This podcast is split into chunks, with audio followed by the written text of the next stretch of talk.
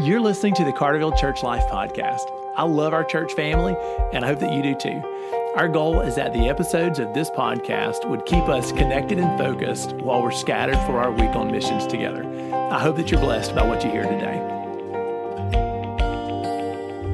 Hey, church family, welcome back to the podcast. I am so glad to have you today. Today's episode of the podcast is pretty special to me. I have a guest with us, and I'd like to introduce you to a dear friend. So, Today's podcast is going to be a missions podcast, and I know that Brick normally facilitates the Friday podcast, but he gave me the privilege today of sitting in because our guest has been my friend for well over 20 years. So, because my friend uh, serves with the mission with the International Mission Board, uh, I'm going to guard his identity a little bit. Going to use first name only. So, Scott, welcome. Thank you. I'm glad to be here. so, Scott, the uh, just a little context for our church family. Um, you are serving as a part of our denominational work as a missionary on the international field, and you were called to that. How many years ago, Scott? It's been 15 years. So, for 15 years, um, the Lord has been using you and your family to share the gospel. And what's really interesting for me is so, for 15 years, you've been a missionary, but you've been a friend to me since my goodness, I would guess about 1996. That's yeah, I think that's right. So uh, we probably have some podcast listeners who were not yet in 1996. but anyway, so Scott, man, it's great. It's great to track your life. Great to track your journey. Um, while I've got access to you, let's talk a little bit about your calling. Here's the goal of this podcast, right?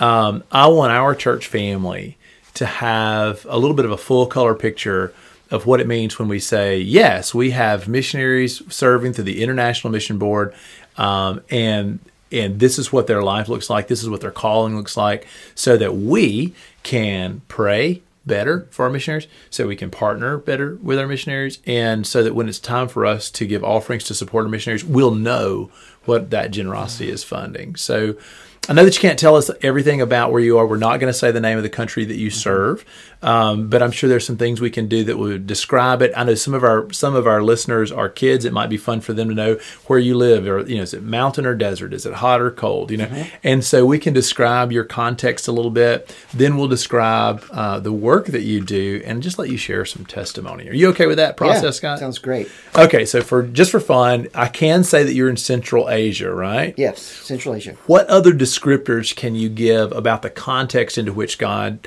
has called you, just to help us understand, you know, what a year in the life looks like for you? So, you, are talking about location or yeah, and we you know it, like are you are you in a city? And of course, I know oh, these okay. I know these answers. Okay. You know, but people are you could because the place God's called you is really different than South Mississippi. Right? You were born yes. in Hattiesburg. Yes. You spent your life right across the river. Uh, but the place that you live now is really different than Hattiesburg. It is. All right. And so, what ways is it different than Hattiesburg? It is. A, I live in a big city. Well, it's fairly big. It's about a million people, so it's much bigger than this than Hattiesburg.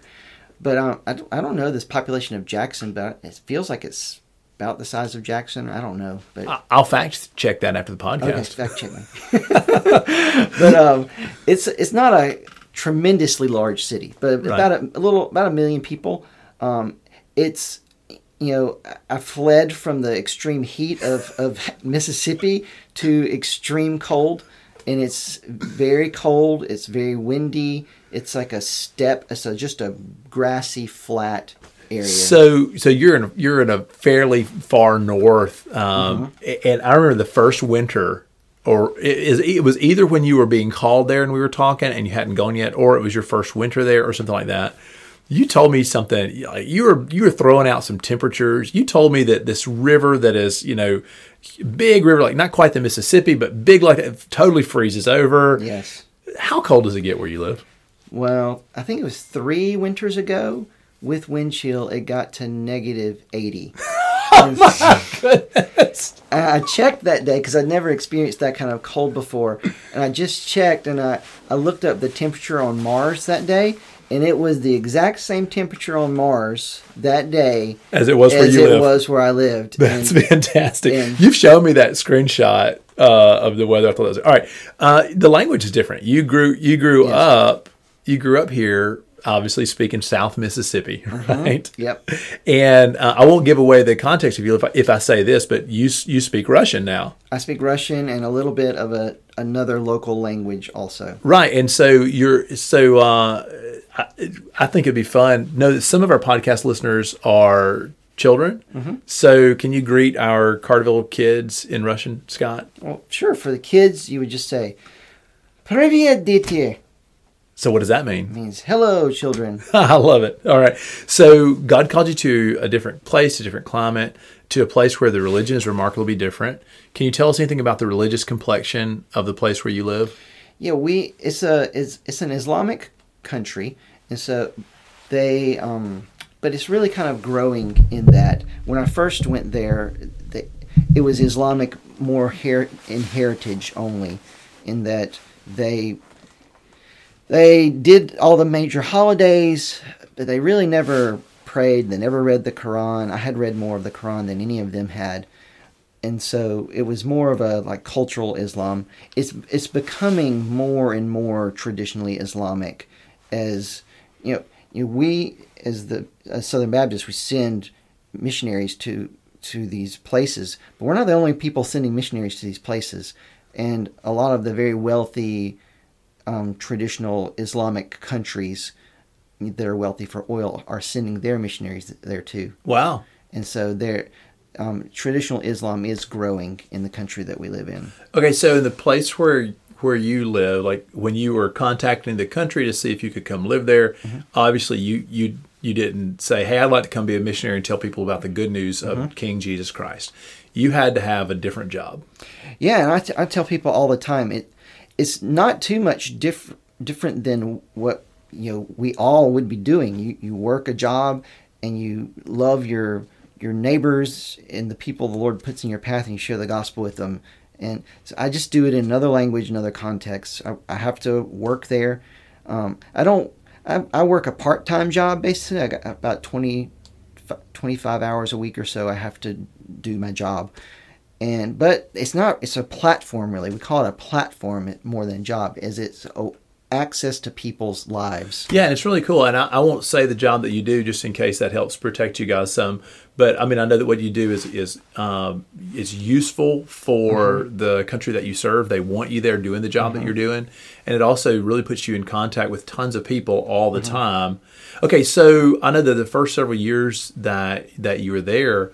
Um, I mean, you guys were super faithful. You know, the the work was slow, but mm-hmm. recently you've seen some really good things. You've seen God's Spirit move in a fresh way in this country. it's just been amazing i mean i can't even it's just the lord has been doing some amazing things just in he's always been doing amazing things but it was like initially you were plowing hard soil and it just took time and now a decade 12 years later we're seeing um, just great fruit.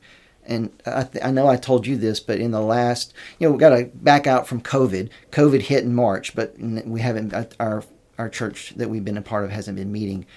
But before that, we were a part of seeing that, that church start from just a house church, just like a few families. And past year and a half, they've, they've baptized 200 people Wow. and it's just um, it's just amazing. You can't believe what the Lord has done. It's just really exciting to be a part of that. So, Scott, I wanted our church family just to get to hear that because for me personally, like you've been there for 15 years, and I know those first ones, but with the the harvest was so slow to come, and it's cool for me to get to witness and celebrate now that God has just you know led some great breakthrough there. He has, and you know, all 15 years I have been there. Um, Carterville has supported me in prayer. I have people who are constant who write me from Carterville all the time, and so I'm really grateful for Carterville Baptist Church for the ways y'all have prayed for me and supported me and my family and, and our work. And when, when you give to the IMB, that that pays f- the food we eat. It pays for the the center we operate that we sh- share the gospel with. Well, I appreciate you saying that, and and it's been fun for me that while you guys have been home a little bit on the COVID furlough, you know, as uh, as the country where you serve has said you got to go home for a minute. Um, what has been really refreshing for me is you know you guys have been able to be in worship services with us some and that's just been good for me. I'm just i'm treasuring that.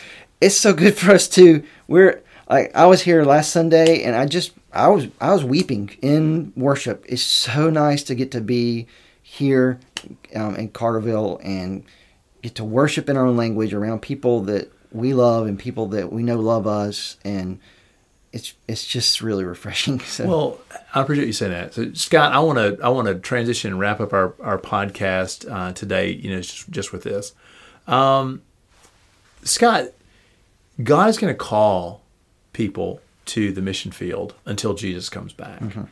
But I wish our I would love for everybody to understand that God's calling all of us to missions. Like mm-hmm just like you said a few minutes ago, he's moved you to the other side of the globe. He's taught you a different language, and he's asked you to engage a different culture to create a witness for the gospel. Mm-hmm. But he's calling all of us to do the same practices that you're doing. Yes. To, to live a day in our life looking for opportunities to share the good news of King Jesus Christ, mm-hmm. to develop relationships, some of them that will take a long time, so that we can invite people into the gospel. Um, do you have any advice, Scott, for the sisters and brothers in our church family um, who may not be called to the international mission field, mm-hmm. but who are called to the local mission field. Do you have any tips that you might give them as we wrap up this podcast for how they could use the next year of their life differently or better? You've learned some things from the just the challenge of living in another culture. And I'd love for you just to maybe give one piece of that to our church today. I, I can't say that I have anything overly prof, uh, overly I won't want to say profound or anything, but I would say that basic Christianity is how it's done. We just pray all the time for God to give us opportunities to share the gospel with people, and He opens doors. And we we do great commandment. We love people, and that a lot of times is laying aside of ourselves, letting ourselves being inconvenienced, you know, walking with people through hard things, um, earning the right to be the person that prays with them whenever they have hard times. We pray, we love, and we share the gospel with them. Early want to we try to share is in our first meetings with new people we try to share something with them to where they know that we love jesus and that we love them. And we share often and we bring it up over and over and over again you know one thing that it, that really impresses me scott too is that like if somebody in the country where you serve if somebody in that country decides they want to give their life to follow jesus christ it costs them something right yeah um, it most f- people when they f- give their lives to follow Jesus, their family will disown them, and which is it. It's much a bigger deal than there than is here because they're your family's everything. They're going to be the ones that give you your first car, that pay for your education, that provide you your first apartment, that pay for your wedding, that give you all the context to get a job, because jobs are getting are you get a job through relationships and it's, it's just you lose that, you've lost everything. They are giving up everything for Jesus. That's awesome to me to think about you guys being right there and walking with sisters and brothers, mm-hmm. and really in the way that Jesus designed, giving them a new family to belong to. Yeah. And I just want to call the church into that. Hey, Scott, I love you. Thanks for being part of our podcast today.